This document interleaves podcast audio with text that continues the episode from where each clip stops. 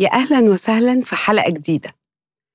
لو حاسة إن ولادك أو حد منهم ما عندهمش أي حافز للمدرسة وساعات كمان لأي نشاط بيعملوه وحاسة إن هم ولا حاجة بتفرق معاهم وفعلا حرفيا ملهمش نفس يعملوا حاجة تعالي نتكلم على ال motivation challenges أو التحديات اللي ممكن الولاد بتواجهها تخليهم ما عندهمش حافز يعملوا أي حاجة. تعالوا قبل ما نتكلم على أولادنا تعالوا نتكلم على نفسنا ونفتكر وإحنا صغيرين. بلاش. تعالوا دلوقتي.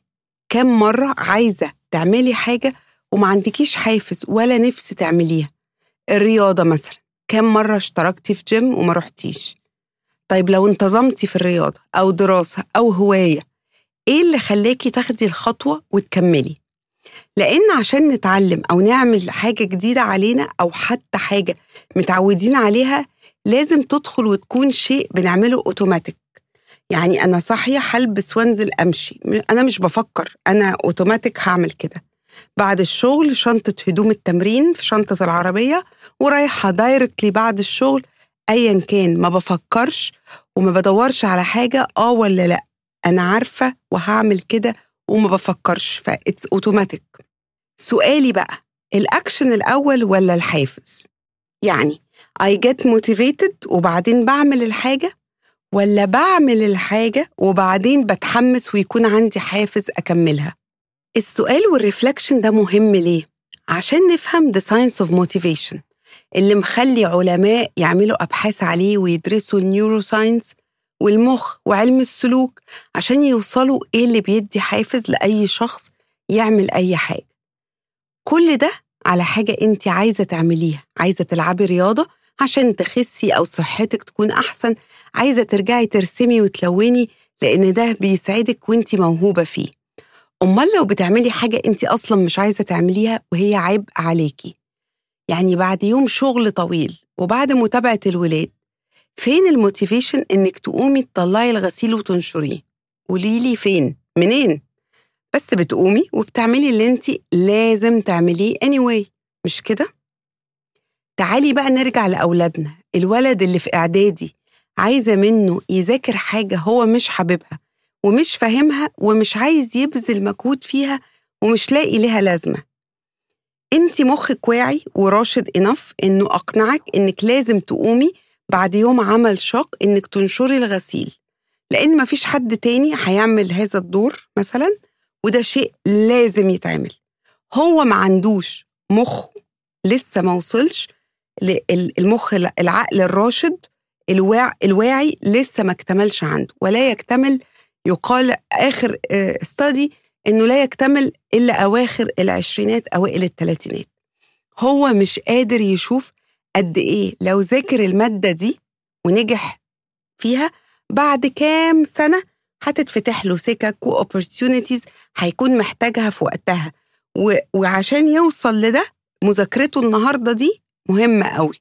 هو مخه ما جابلوش اللقطة دي خالص ومش قادر يشوفها ولا مستوعبها. فمش بس ما عندوش حافز لأ ده عنده resistance ليها. قبل ما أكمل كلام على الموتيفيشن عايزة أطلع بره الموضوع شوية. هو مش كلام بره الموضوع هو أصل كل المواضيع. وهي علاقتنا بولادنا our relationship with them. إحنا أكتر ناس بتحب أولادها بس غصب عننا من كتر خوفنا إحنا أكتر ناس قاعدة تدي لاولادها رسائل سلبية على نفسهم. خدي بالك أنت تخنتي.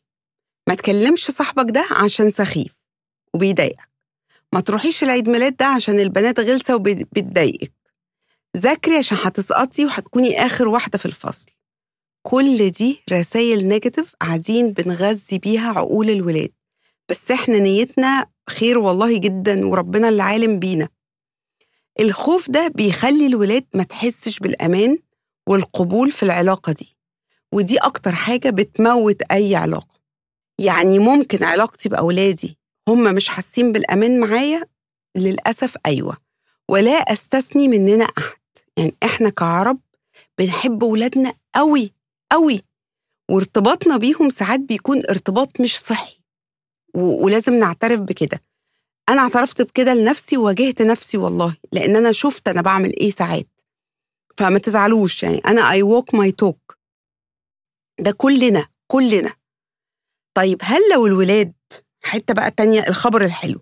حتى لو الولاد لفترة كبيرة جدا كانت دي طريقتنا معاهم هل معنى كده إن خلاص العلاقة باظت؟ طبعا لأ. ربنا سبحانه وتعالى رحيم بينا جدا وعالم بنوايانا. فخلى العلاقة دي علاقة فيها سبحان الله هقول لكم قصدي إيه. أي وقت لو قررت أنا أغير علاقتي بأولادي وفهمت تأثيري عليهم حتى لو الولاد كبروا واستقلوا بحياتهم وبقوا هم ذات نفسهم آباء وأمهات وأنا جدة وكبرت وكانت علاقتي معاهم طول الوقت دي عشان أحفزهم فبديهم رسائل negative هم still محتاجيني. بس محتاجين empowered parent واعية فاهمة. فاهمة يعني إيه secure attachment إحنا مهما كبرنا اسألوا نفسكم محتاجين أهالينا. مش كده؟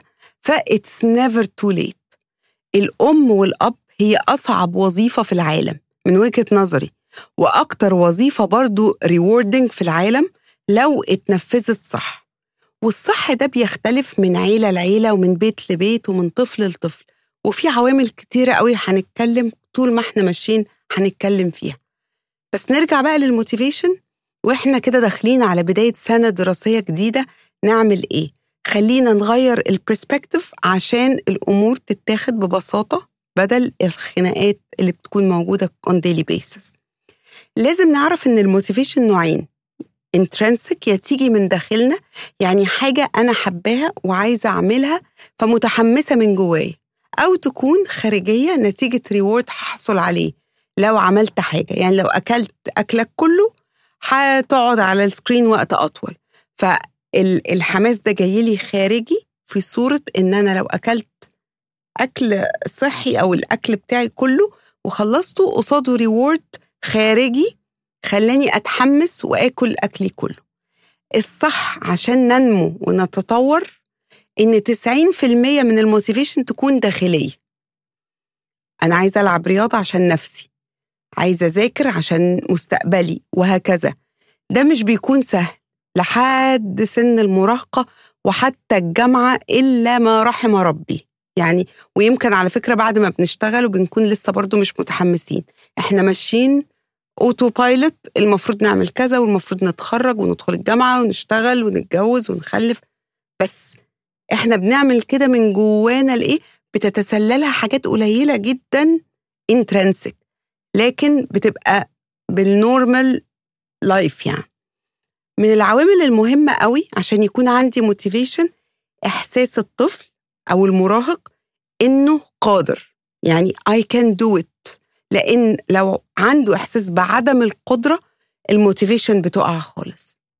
ومش بس motivation بتقع لأ دي بتعمل resistance إحساسي بعدم القدرة لو مش قادرة أعمل حاجة شخصيتي هتقولي سيبك منها انت مش هتقدري.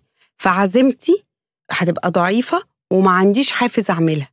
إحساسي بعدم القدرة جزء منه كبير قوي. كم ال messages اللي إحنا بنزرعها في ولادنا واللي اتزرعت فينا من خوفنا عليهم ومن خوف أهالينا علينا. زي ما قلت قبل كده. فدي ال connection ما بين ال negative messages وال motivation هنا ما بيحبوش حتى يحاولوا. ما خلاص I'm not good enough. أحاول ليه؟ ما شعور الفشل وحش. فأنا هتجنب الفشل إني ما احاولش ما احاولش أصلا. فبيبان ما عنديش motivation ده أول عامل في ال motivation من وجهة نظري. تاني عامل بيأثر على ال motivation هو عدم إحساس الولاد إن ليهم control أو say في حياتهم. الطفل من سن 18 شهر يعني سنة ونص بيبدأ يعرف إنه كيان منفصل وبيبدأ يدور على ال independence ده شيء واحتياج ربنا زرعه فينا عشان تمر السنين والطفل ده يتأهل ويكبر ويكون شخص بالغ قادر يتحمل مسؤولية نفسه والآخرين اللي حواليه ويخرج للدنيا يواجهها. الولاد لحد مرحلة الجامعة في بلادنا العربية بيحسوا إن هم أغلب الحاجات اللي بيعملوها مفروضة عليهم. ده ساعات الرياضة بتكون مفروضة عليهم. هحكي لكم قصة كانت في أم كل ما بشوفها في النادي بنتها معاها تقريبا خمس ست سنين أشوفها بتعيط. بتعيط بحرقة جامدة جدا عشان رايحة تمارين الجمباز. لما قلت لمامتها طيب ما بلاش ممكن تحب حاجة تانية. آه مش لازم جمباز.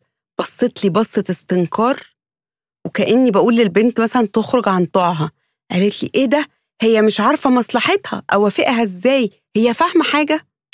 الطفلة اللي بتعيط خمس ست مرات في الأسبوع بحرقة وحاسة بالقهر إنها بتروح تمرين غصب عنها. دي هتعمل إيه لما تكبر؟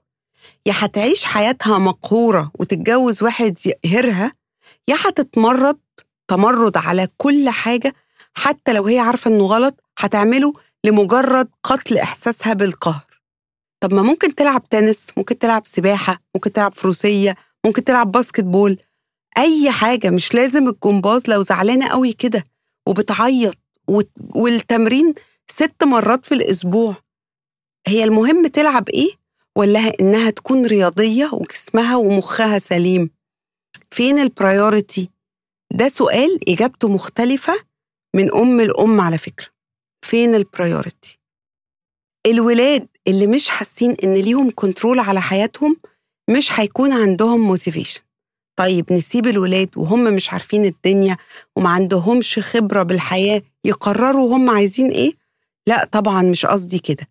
نرجع لل secure attachment وعلاقتنا بأولادنا وإننا نتكلم معاهم ونتعب وناخدهم يجربوا كذا رياضة. وبلاش القسوة في لعب الرياضة دي لأن في أولاد ممكن يلعبوا for fun مش مش شرط للبطولات.